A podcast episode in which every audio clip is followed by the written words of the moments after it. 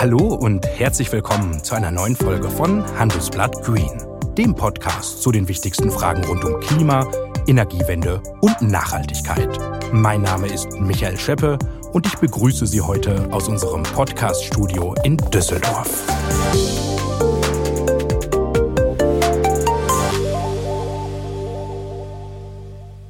Mitten in der Grillsaison haben uns Aldi Nord und Aldi Süd überrascht. Ausgerechnet die beiden Discounter wollen das Billigfleisch aus ihren Regalen verbannen. Ein Paukenschlag, sagen Marktbeobachter. In der Aldi-Werbung hört sich das so an. Lasst uns unsere Haltung ändern. Für mehr Tierwohl stellen wir bei Aldi unser Frischfleisch konsequent auf die tiergerechteren Haltungsformen 3 und 4 um. Das heißt unter anderem mehr Platz, mehr Auslauf und mehr Frischluft. Schon dieses Jahr liegen wir bei 15 Prozent. Bis 2030 erreichen wir 100 Prozent. Lasst uns heute schon an morgen denken. Aldi.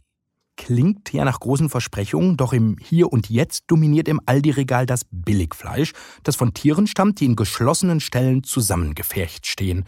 Bis 2025 will Aldi dieses Fleisch aus der untersten Haltungsform dann komplett verbannen. Bis 2026 soll immerhin ein Drittel des Fleischangebotes von Tieren stammen, die hochwertiger gehalten werden.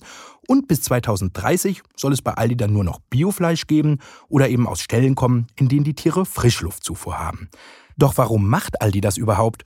Kann dieses vollmundige Versprechen gelingen? Und was bedeutet das für die Landwirte und uns Verbraucher? Das wollen wir mit jemandem klären, der sich in der Fleischbranche auskennt. Er beobachtet seit über 25 Jahren das Geschäft, ist Partner bei der Beratung Ebner Stolz und berät mittelständische Unternehmen und Konzerne aus der Agrar- und Ernährungsindustrie in Sachen Strategie und Organisation. Die Rede ist von Klaus Martin Fischer, der mir jetzt aus Frankfurt zugeschaltet ist. Hallo, Herr Fischer. Hallo, Herr Scheppe. Ich grüße Sie. Was kommt denn bei Ihnen eigentlich in die Pfanne? Das Billigfleisch von Aldi oder doch das vom Metzger? Das ist wohl mal so und so, aber ich kann ganz klar bekennen, ich bin Fleischfresser. Abgesehen davon bin ich Jäger und esse immer schon Fleisch. Das Fleisch kommt bei uns in der Regel und ehrlich gesagt fast ausschließlich entweder aus der eigenen Tiefkühltruhe, oder aber von unserem Metzger. Aha. Lassen Sie uns trotzdem über Aldi sprechen die nächsten äh, 30 Minuten. Die haben ja jetzt angekündigt, spätestens 2030 nur Fleisch aus den Haltungsstufen 3 und 4 zu verkaufen und eben 1 und 2 zu verbannen. Ähm, ganz kurz am Anfang, um uns alle abzuholen. Was verbirgt sich dahinter, hinter den Haltungsstufen? Wir sprechen über vier Stufen, die eingeführt wurden äh, um dem Verbraucher eine Orientierung zu geben. Das geht von Stufe 1, das ist die reine Stallhaltung, bis zur Stufe 4, die sich letztendlich auf Premium-Haltung und Kennzeichnung konzentriert. Äh, das betrifft Platz, das betrifft Frischluft, das betrifft all diese Faktoren in der Regel sind das auch die Bio-Siegel, die in dieser hm. Kategorie anzuordnen sind. Mhm, dann haben wir jetzt eine gute Grundlage. Ähm, denn ich finde, die Ankündigung von Aldi hat uns ja schon ein wenig überrascht. Denn Aldi war, ich übertreibe jetzt mal ein bisschen, ja auch der Porsche-Fahrer, der bei dem Discounter das Billigfleisch gekauft hat, um es dann seinen Freunden auf dem teuren Weber-Grill zu kredenzen. Herr Fischer, warum macht Aldi das weg vom Billigfleisch? Ja, das liegt wahrscheinlich an der grundsätzlichen Einschätzung, dass sich die, die Wertediskussion beim Verbraucher gewandelt hat. Wenn früher nur der Preis stattgefunden hat und im Wesentlichen der Preis, so hat sich mittlerweile das ganze Thema der Qualität ganz klar nach vorne gespielt. Qualität eines Lebensmittels wird mittlerweile und zunehmend ganzheitlich definiert. Es geht nicht nur um die sensorische und hygienische Fragestellung, sondern eben auch und gerade um ökologische und tierethische, aber natürlich auch die sozialen Aspekte. In dieser Folge wird sich Aldi auf dieses Thema äh, konzentriert haben und ähm, spielt diese Karte jetzt erst rein. Hm. Nun hat Aldi ja mit Billigfleisch auch immer viel Geld verdient. Ähm, jetzt gibt der Discounter auch selbst zu, hat er in seiner Pressemitteilung getan, dass es auch durchaus wirtschaftliche Risiken gibt, plötzlich das Billigfleisch aus dem Regal zu nehmen. Herr Fischer, was ist denn Ihre Prognose? Geht Aldi da nicht auch ein finanzielles Risiko ein? Ähm, das kann ich in der letzten Konsequenz nicht beurteilen, aber Aldi geht natürlich einen industriellen Weg damit. Das ist erstmal ein sehr starkes Signal, was dort ausgespielt wurde. Es gibt eine ganz klare Richtung und natürlich eine hochprofessionelle Kommunikation. Das ist erstmal ein echtes Wort. Jetzt geht natürlich die Gesellschaft damit ein gewisses Grundrisiko ein, nämlich zwei Stück. Einerseits ist die Frage zu stellen, steht das Ziel 2030 keine Haltungsform 1, keine Haltungsform 2 mehr, steht das Ziel. Und das andere ist natürlich, Haltungsform 3 und 4 lässt den Preis nach oben steigen. Wie verträgt sich das letztendlich mit einer Preispolitik, wie wir sie über die Jahre von Aldi kennen? Mhm. Kann man dann Verbraucher auch eigentlich dazu bringen, diese Fleischalternativen, zum Beispiel aus Proteinen, hm, ist das auch eine Überlegung, damit dann mehr Umsatz zu machen? Ich bin mir sicher, dass Aldi eine etwaige Lücke, die sich ergibt, infolge der Tatsache, dass der Verbraucher nicht mehr so viel konsumiert, schnell schließen wird. Und da werden sich wahrscheinlich alle mal äh, plant-based Proteine, also plant Meat, in diese Lücke hineinbegeben. Wir rechnen ja aktuell damit, ich hatte jüngst eine Umfrage, wir rechnen mit einem Marktanteil von acht bis zehn Prozent bis zum Jahr 2025. Von diesem Trend wird sicherlich Aldi auch partizipieren. Mhm. Und gerade ist das ja noch eine Nische mit den Fleischalternativen. Ähm, lassen wir uns nochmal zu, zu Aldi kommen. Die reden nämlich immer von Frischfleisch. Und wenn ich das richtig verstehe, heißt das ja, dass Wurstwaren ausgenommen sind, aber auch Tiefkühlartikel und ausländische Spezialitäten, wie zum Beispiel das argentinische Rindersteak. Mhm. Das bringt mich zur Frage, ob sich da Aldi nicht doch so ein Schlupfloch offen hält mit seiner Nachhaltigkeitsankündigung? Ich würde dort nicht von einem Schlupfloch sprechen, aber das ist natürlich eine, eine Position, die aufrechterhalten wird. Warum? Sie können das SB-Frischfleischregal beschicken, aber es gibt jetzt natürlich über das Jahr hinweg auch Zyklen, da werden mehr Edelteile verbraucht, da werden diese Teile, diese Teile mal mehr, mal weniger ähm, nachgefragt. Und sie müssen natürlich diese Spitzen auch abdecken können. Sie werden aber nicht zu einem bestimmten Zeitpunkt letztendlich die gesamte Position immer nur aus diesen Haltungsformen drei und vier äh, abdecken können. Von daher wird sich der TK-Bereich natürlich auch mit den Exoten und internationalen Spezialitäten immer halten. Ebenso äh, das Thema, das ein oder andere Edelteil wird sich da sicherlich auch nochmal äh, immer finden. Aber es ist kein Schlupfloch, sondern ich würde das eher betrachten als Abdeckung von Spitzen und an Randbereichen. Kann man heute schon in ein besseres Morgen investieren? Ganz sicher ja. Ich bin Carsten Kahl, Leiter Wealth Management und Private Banking bei der Hypo Vereinsbank. Wenn Sie gerne etwas gegen den Klimawandel machen möchten, wenn Sie in nachhaltige Firmen investieren wollen, wenn es für Sie wichtig ist, dass Ihr Geld hilft, die Umwelt zu entlasten, sozial gerecht zu sein und ethisch verantwortlich zu wirtschaften, dann sind wir bei der Hypo Vereinsbank da, um Sie dabei zu unterstützen. Mit unserer Expertise und unseren Produkten. Bei uns ist nachhaltiges Handeln seit 2006 Teil der Firmenphilosophie. Und wenn wir mit Ihnen über nachhaltiges Investieren sprechen, dann sprechen wir aus Erfahrung. Schauen Sie doch mal bei uns vorbei. Mehr dazu auf hvb.de oder gleich hier in den Show Notes.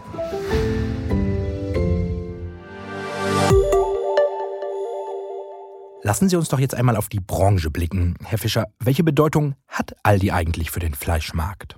Also Aldi ist äh, immer schon das Schwergewicht in diesem, äh, in, dieser, in diesem Geschäft. Das ist ganz klar marktbestimmt und Marktmacher. Die Aldi-Organisation, also Aldi Nord, Aldi Süd, verfügen über rund ein Viertel des Gesamtvolumens an Frischfleisch und das ist schon eine, eine Hausnummer. Hm. Nun ist Aldi aber nicht der Einzige, der versucht, das Billigfleisch zu verbannen. Das klang irgendwie in den letzten Tagen so ein bisschen so in den Medien. Ähm, es gibt aber auch die anderen Supermarktketten, die auch dann nochmal nach der Aldi-Ankündigung gesagt haben, dass sie ja ganz ähnliche Konzepte haben. Ähm, Rewe und die Tochter Penny zum Beispiel streben bis Ende 2030 an, zumindest im gesamten Eigenmarken-Frischfleischsortiment nur die Haltungsformen 3 und 4 anzubieten.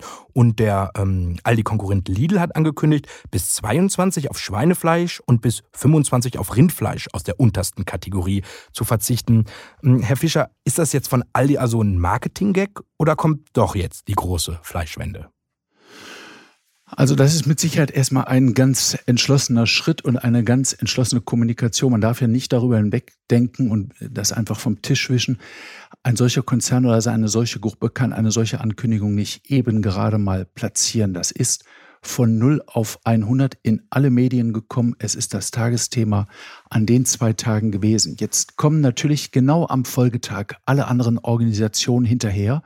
Naturgemäß alle arbeiten in dieser Richtung, aber man muss eines ganz klar sagen, keiner hat diese Position so eindrucksvoll ausgeführt, wie es Aldi getan hat. Die Konkurrenz steht jetzt unter Druck, oder? Die Konkurrenz steht ganz klar unter Druck und das zeigt ja auch schon, dass sie nach Kräften letztendlich kommunizieren. Aber der ein oder andere der wird es jetzt natürlich perspektivisch auch schwieriger haben, weil alle müssen jetzt natürlich schauen, wie sie an diese Ware kommen. Diese Ware gibt es nicht. Stand heute gibt es die nicht. Das ist eine absolute Mini-Nische und von daher ist jeder jetzt gefordert, an das entsprechende Material auch zu kommen. Zahlen der Verbraucherzentrale zeigen ja, dass 87 Prozent des Frischfleisches im deutschen Lebensmitteleinzelhandel im Moment aus den unteren Stufen 1 und 2 stammen. Also hm, das ist das, was Sie erwähnen, glaube ich. Ähm, lassen Sie uns doch mal Aldi selber zu Wort kommen lassen. Die sprechen ja immer von der Zielmarke 2030 und da habe ich mich gefragt, geht das nicht eigentlich ein bisschen früher? Und Aldi Südmanager Erich Döbele, der begründet das so. Wir kennen die Wünsche unserer Kundinnen und Kunden nach mehr Tierwohl und Nachhaltigkeit sehen aber auch die immensen Herausforderungen für unsere Landwirte und für die Lieferanten. Es sind extrem große Investitionen notwendig. Und genau deswegen kann die Umstellung auch nicht von heute auf morgen erfolgen. Hm, Herr Fischer, von welchen Herausforderungen und Investitionen ist denn da jetzt die Rede? Also ich will vielleicht nochmal an der Stelle einhaken. Stand heute macht das äh, die Haltungsform 3 und 4 einen ganz kleinen Teil aus. Wir sprechen vielleicht über 2 Prozent äh, des Gesamtmarktes. Hier muss natürlich erstmal sehr viel Zeit vergehen, bis überhaupt die Verfügbarkeit dieses Rohstoffs auf ein auskömmliches Niveau gekommen ist. Da muss man erstmal äh, dran arbeiten. Das geht nicht von heute auf morgen. Wenn man sich das überlegt, die Ställe müssen großzügig umgebaut werden. Bei der Haltungsform 3 zum Beispiel passen anstatt 1000 Schweine nur noch 600 Schweine in einen solchen Stall. Das kostet sehr viel Geld und setzt natürlich die Landwirte unter extremen Entscheidungsdruck. Sollen sie jetzt investieren oder, und das kann man keinem verdenken, aussteigen. Auch das ist eine Perspektive. Und was ihnen da heute fehlt, das ist natürlich Verlässlichkeit, das ist ein langfristiger Rahmen für den Umbau der Stelle. Stand heute werden die Landwirte mit viel zu geringen Erzeugerpreisen in die Knie gezwungen. Sie sind daher kaum investitionsfähig und werden vom derzeit geltenden Baurecht absolut ausgebremst. Welche Preise müssten die Landwirte denn verlangen, damit es sich für sie lohnt? Haben Sie da ein Beispiel? Also wenn das äh, Angebot in diesem Segment weiterentwickelt und ausgebaut werden soll, sind massive Investitionen erforderlich. Das geht nur mit höheren Marktpreisen. Und diese höheren Marktpreise müssen auch beim Landwirt ankommen. Wenn man die einzelne Kalkulation betrachtet, dann springen die Kilopreise beim Erzeuger, also beim Landwirt, bei diesen Haltungsformen springt schnell auf das Doppelte. Wenn der Preis heute bei 1,45 äh, circa liegt, dann muss man ganz schnell mit dem Doppelten und mehr im Vergleich hier zu rechnen.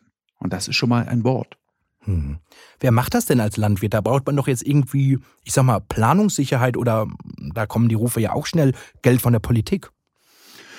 Ja, es wird ja momentan im Sinne des, des Borchardt-Plans diskutiert, wie die Finanzierung dieser Transformation stattfinden kann. Im Wesentlichen aber muss man ganz einfach sagen, das geht nur über höhere Marktpreise, die auch beim Verbraucher ankommen und eine entschlossene Unterstützung der Politik, insbesondere in Sachen Baurecht. An letzterer Unterstützung, an letzterer fehlt es ja schon lange und da werden wir auch bis zur Bundestagswahl äh, nichts Nennenswertes mehr ähm, erleben. Hm.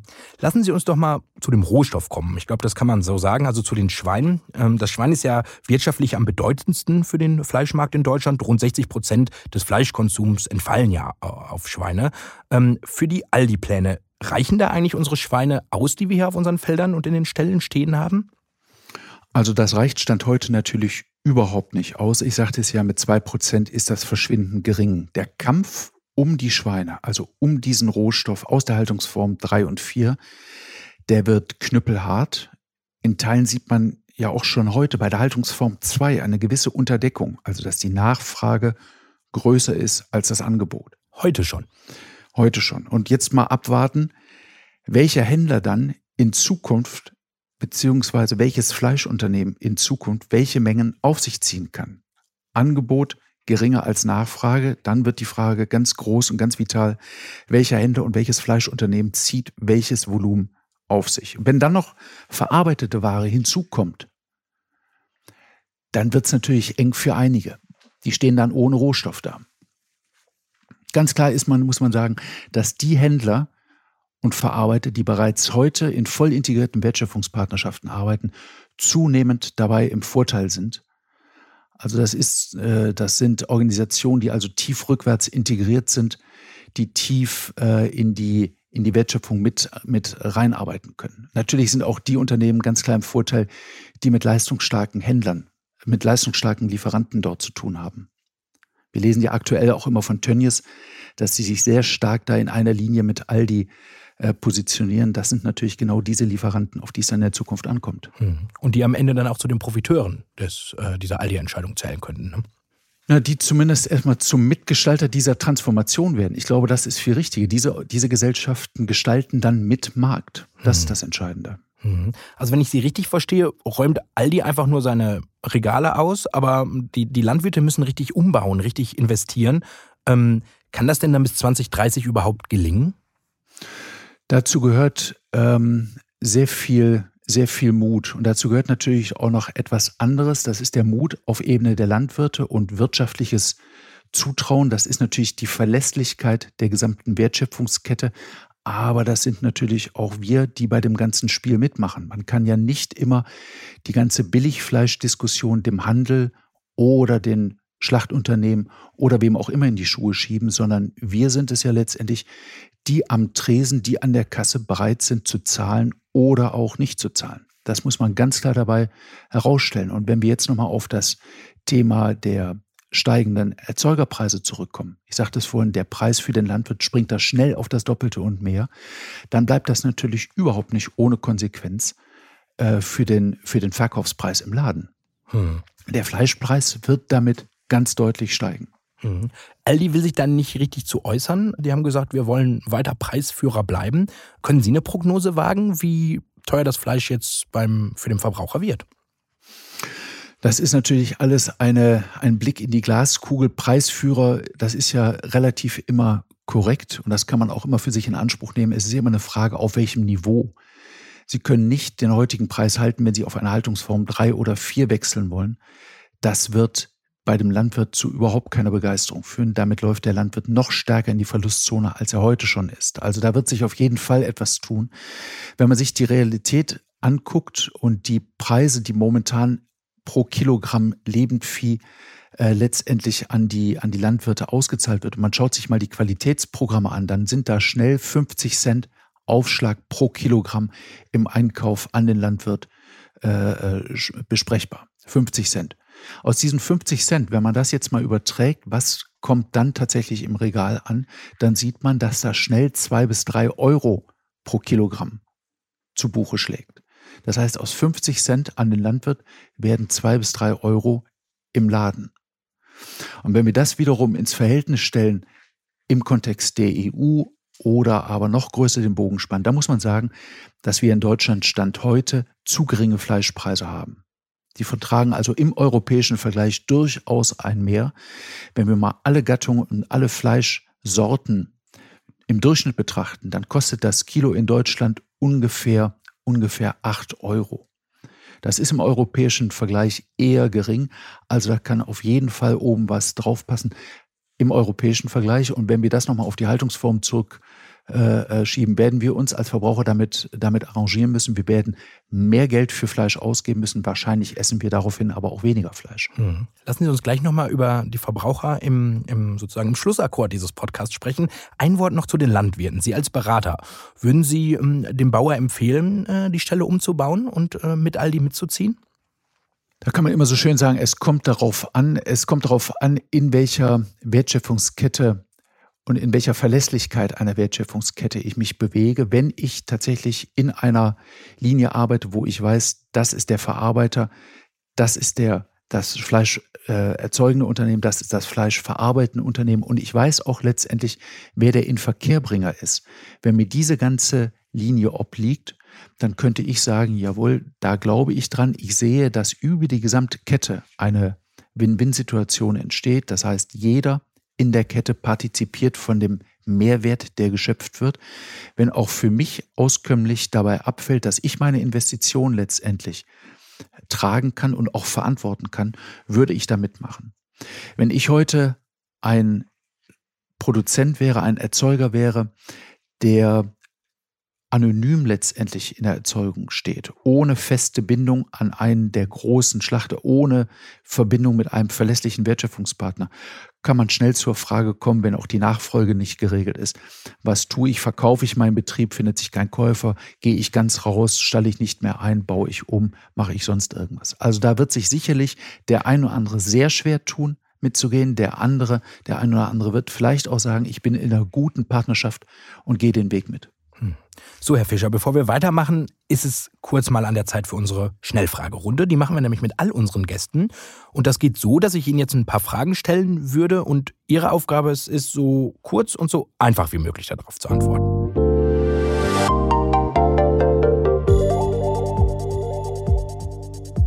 Videokonferenz oder Kurzstreckenflug? Videokonferenz. Diesel oder E-Auto? Diesel. Papiertüte oder Plastiktasche? Papiertüte. Schweine oder Rindfleisch? Rind. Aldi oder Lidl? Keins von beiden.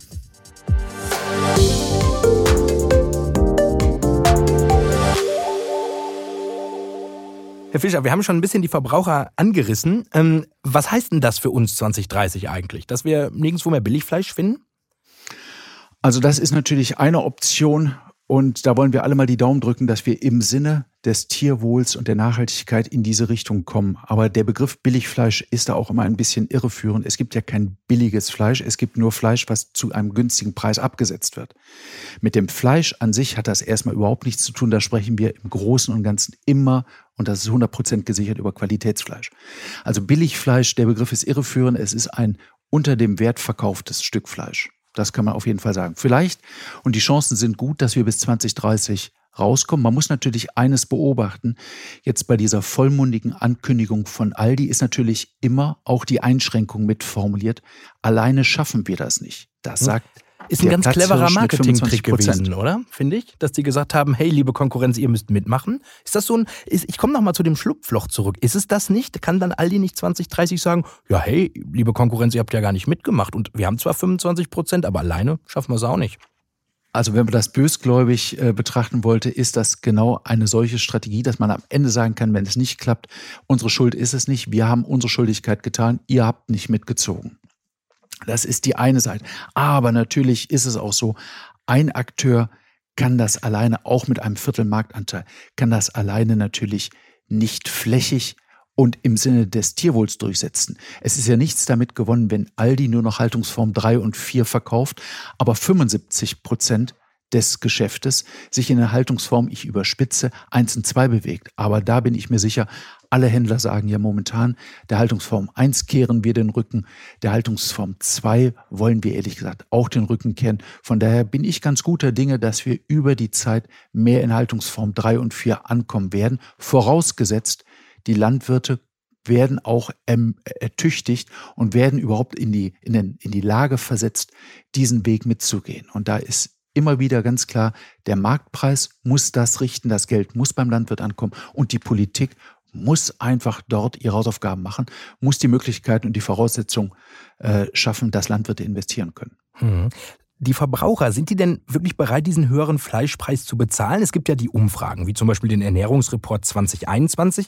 Da haben 42 Prozent der Befragten erklärt, ja, für mehr Tierwohl bin ich bereit, bis zu 5 Euro mehr für ein Kilo Fleisch zu bezahlen. Und dann gehen wir jetzt mal an die Supermarktkasse. Schauen Sie bei Lidl, dem Aldi-Konkurrenten. Die haben nämlich Anfang des Jahres den Preis für Schweinefleischprodukte um 1 Euro angehoben ja, und schon haben es die Kunden liegen lassen. Ähm, ist das auch Ihre Beobachtung, dass man in Umfragen immer dieses Tierwohl hervorhebt und am Ende dann doch gerne das billige Fleisch isst? Das ist, das zeigt die Realität. Es gibt dort zwei Betrachtungen. Das ist einmal der, die Bon-Analyse, also was wird tatsächlich bezahlt. Vollmundig sagt der Verbraucher, ich kaufe teures Fleisch. In der Realität an der Kasse wird weniger bezahlt. Das ist das eine. Und das andere, was man immer wieder sieht, kaum wird Fleisch teurer, sinkt der Konsum. Das letzte ist nicht so schön für den Händler, weil da muss er letztendlich Lücken stopfen. Da wird sich jetzt über Plant Meat einiges, einiges auftun, ähm, was, was geht. Und das andere ist natürlich, dass ein rückläufiger Fleischkonsum auch der Fleischwirtschaft nicht so genehm kommt. Das sind ja alles schwerpunktmäßig wirklich fixkostenintensive Gewerke, die dort betrieben werden. Leerstände von einzelnen Anlagen, Leerstände von einzelnen Fabriken sind natürlich nicht gerne gesehen. Aber im Zuge der Pandemie, jetzt in den letzten 15, 16 Monaten, ist Essen näher an den Verbraucher herangekommen. Es wird mehr gekocht, es wird mehr zu Hause gekocht, es gibt ganz neue Verfahrensweisen, äh, die eingeübt sind, die auch nicht mehr verloren gehen. Und in diesem Zuge ist das Primatpreis ein bisschen zurückgegangen. Das Thema Qualität, also Geschmack, Frische, Natürlichkeit, Herkunft, Gesundheit, Nachhaltigkeit, all das sind äh, Faktoren, die haben jetzt deutlich, deutlich äh, an Gewicht gewonnen. Das ist das neue, der neue Wertmaßstab. Die Qualität war es früher der Preis, ist es heute die Qualität. Und in dem Zuge äh, bin ich guten Mutes, dass wir weniger Fleisch, dafür aber in Anführungszeichen besseres Fleisch, zumindest aber Fleisch mit mehr äh, Wertschätzung gegenüber dem, dem Tier ähm, dass wir mehr davon verzehren werden. Mhm. Was mir zum Schluss noch wichtig ist, ist die Frage, ob auch die Umwelt von den ganzen Aldi-Plänen profitiert. Und um eine Antwort zu bekommen, habe ich bei Stefanie Wunder angerufen vom Ecologic-Institut in Berlin. Äh, mit der Wissenschaftlerin und Politikberaterin habe ich vor ein paar Wochen schon mal hier bei Handelsblatt Green gesprochen, nämlich darüber, wie nachhaltig Veggie-Fleisch eigentlich ist. Sie haben es auch eben angesprochen, Herr Fischer. Ähm, und was sagt denn Expertin Wunder zu den Plänen von Aldi und Co? Profitiert die Umwelt davon? Aus Umweltsicht ist die Ankündigung, mittelfristig nur noch Fleisch aus Haltungsform 3 und 4 zu verkaufen, absolut positiv zu bewerten. Und das, obwohl die Einstufung ja eigentlich nur sagt, wie viel Platz die Tiere haben. Aber auch das hat natürlich eine Auswirkung, denn dadurch, dass weniger Tiere auf der Fläche gehalten werden, auch weniger Gülle auf den Höfen anfällt und gerade in Regionen Deutschlands mit sehr hohen Tierbestandsdichten, wie zum Beispiel Niedersachsen, führt das aktuell eben dazu, dass zu viel Gülle auf den Boden gebracht wird und wir dann im Grundwasser die gesundheits- und umweltschädlichen Nitratrückstände vorfinden. Noch wichtiger würde ich aber sagen, ist die eher indirekte Auswirkung dieser Ankündigung aus dem Handel, nämlich dass der Handel den Landwirten jetzt endlich das dringend nötige Signal gibt, dass ein Umbau zu einer weniger intensiven Tierhaltung sich lohnen wird, weil sie dann nämlich ihr Fleisch auch verkaufen können. Und genau diese Wende hin zu einer weniger intensiven Tierhaltung, natürlich auch gepaart mit einem geringeren Konsum von Fleisch und anderen tierischen Produkten, das ist einer der wichtigsten Punkte bei einer Agrar- und Ernährungswende hin zu mehr Umweltschutz. Mhm. Herr Fischer, für die Umwelt scheint also das Vorhaben von Aldi ganz gut zu sein. Ähm, doch wir haben es besprochen, für die Landwirte ist die Umstellung alles andere als einfach und die Verbraucher müssen wir auch noch überzeugen. Lassen Sie uns doch noch mal unter dem Strich zusammenfassen. Verschwindet das Billigfleisch jetzt also aus dem Supermarktregal? Also das Billigfleisch wird, ähm, wird zurückgehen. Es wird mehr wenn ich das Gegenteil dafür, davon nehmen möchte, mehr hochpreisiges Fleisch in die Regale kommen. Da bin ich mir, da bin ich mir sicher. Ähm, die Wirtschaft hat, zeigt hier mit dem Beispiel Aldi, äh, zeigt, was da geht, macht der Politik ganz klar vor, was jahrelang, was die jahrelang nicht hinbekommen hat. Die Aldi und die anderen zeigen, wie es gehen kann und demonstrieren damit natürlich, äh, wie Transformation in Realitas stattfindet. Wobei der Aufschrei groß gewesen wäre, wenn die Politik jetzt gesagt hätte, weg mit dem Billigfleisch, oder? Das von Aldi war es irgendwie einfacher, der Gesellschaft zu vermitteln, oder? Na, ich glaube, der Discounter ist einfach mutiger, als die Grünen es je gewagt hätten. Nehmen wir das doch als äh, Schlusspunkt unseres äh, Gesprächs. Finde ich eigentlich einen ganz äh, netten Satz von Ihnen. Aber bevor wir ganz am Ende sind, habe ich da noch eine letzte Frage an Sie, Herr Fischer. Ähm, da muss auch jeder durch hier. Ähm, wann hatten Sie denn zuletzt der Umwelt gegenüber ein schlechtes Gewissen, also in Ihrem persönlichen Alltag? Ja, ich gebe es zu meiner Schande zu. Das war ein Kurzstreckenflug, den ich immer noch als Kurzstrecke bezeichne, äh, Frankfurt nach Berlin. Ah ja, aber ich habe ja eben in der Schnellfragerunde gehört, äh, Sie greifen jetzt häufiger zur Videokonferenz. Überwiegend Videokonferenz, manchmal noch den Kurzstreckenflug. Und dann würde ich mich am Ende mit einem Weidmanns Heil verabschieden. So sagt man das doch unter Jägern, oder? Weidmanns Dank. Ja, danke für Ihre Zeit, Herr Fischer. Alles Gute für Sie. Herr Schäfe, gleichfalls. Tschüss.